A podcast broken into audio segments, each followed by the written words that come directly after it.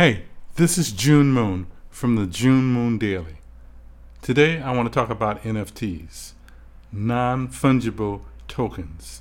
This is a relatively new phenomenon, and it's basically um, digital collectibles that exist only online, and but they're selling for millions of dollars. I just read that some fellow brought a five hundred thousand dollar house um, through NFT, and it uh, it's a virtual house. He can't live in it, but um, he brought it for five hundred thousand um, dollars.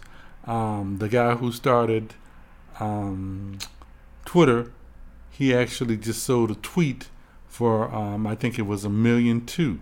So this is a new thing. It's kind of like collecting baseball cards. Um, the upside is that for creators, artists, and even musicians, and we don't know what it's going to morph into for the future.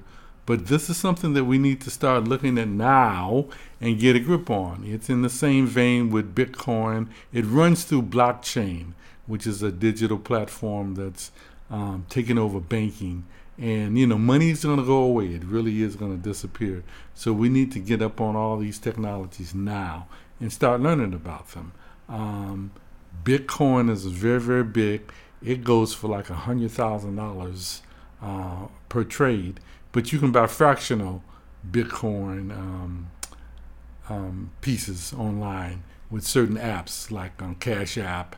I think Robinhood sells them, but this NFT thing is very interesting, especially for artists and musicians, because uh, it also leaves a digital. It gives you a digital certificate once you register your um, product with the um, uh, blockchain service, they'll issue you a certificate, kind of like a copyright. I mean, I don't know how powerful it would stand in court, but it basically just says that this is your intellectual property and you created it and you own it.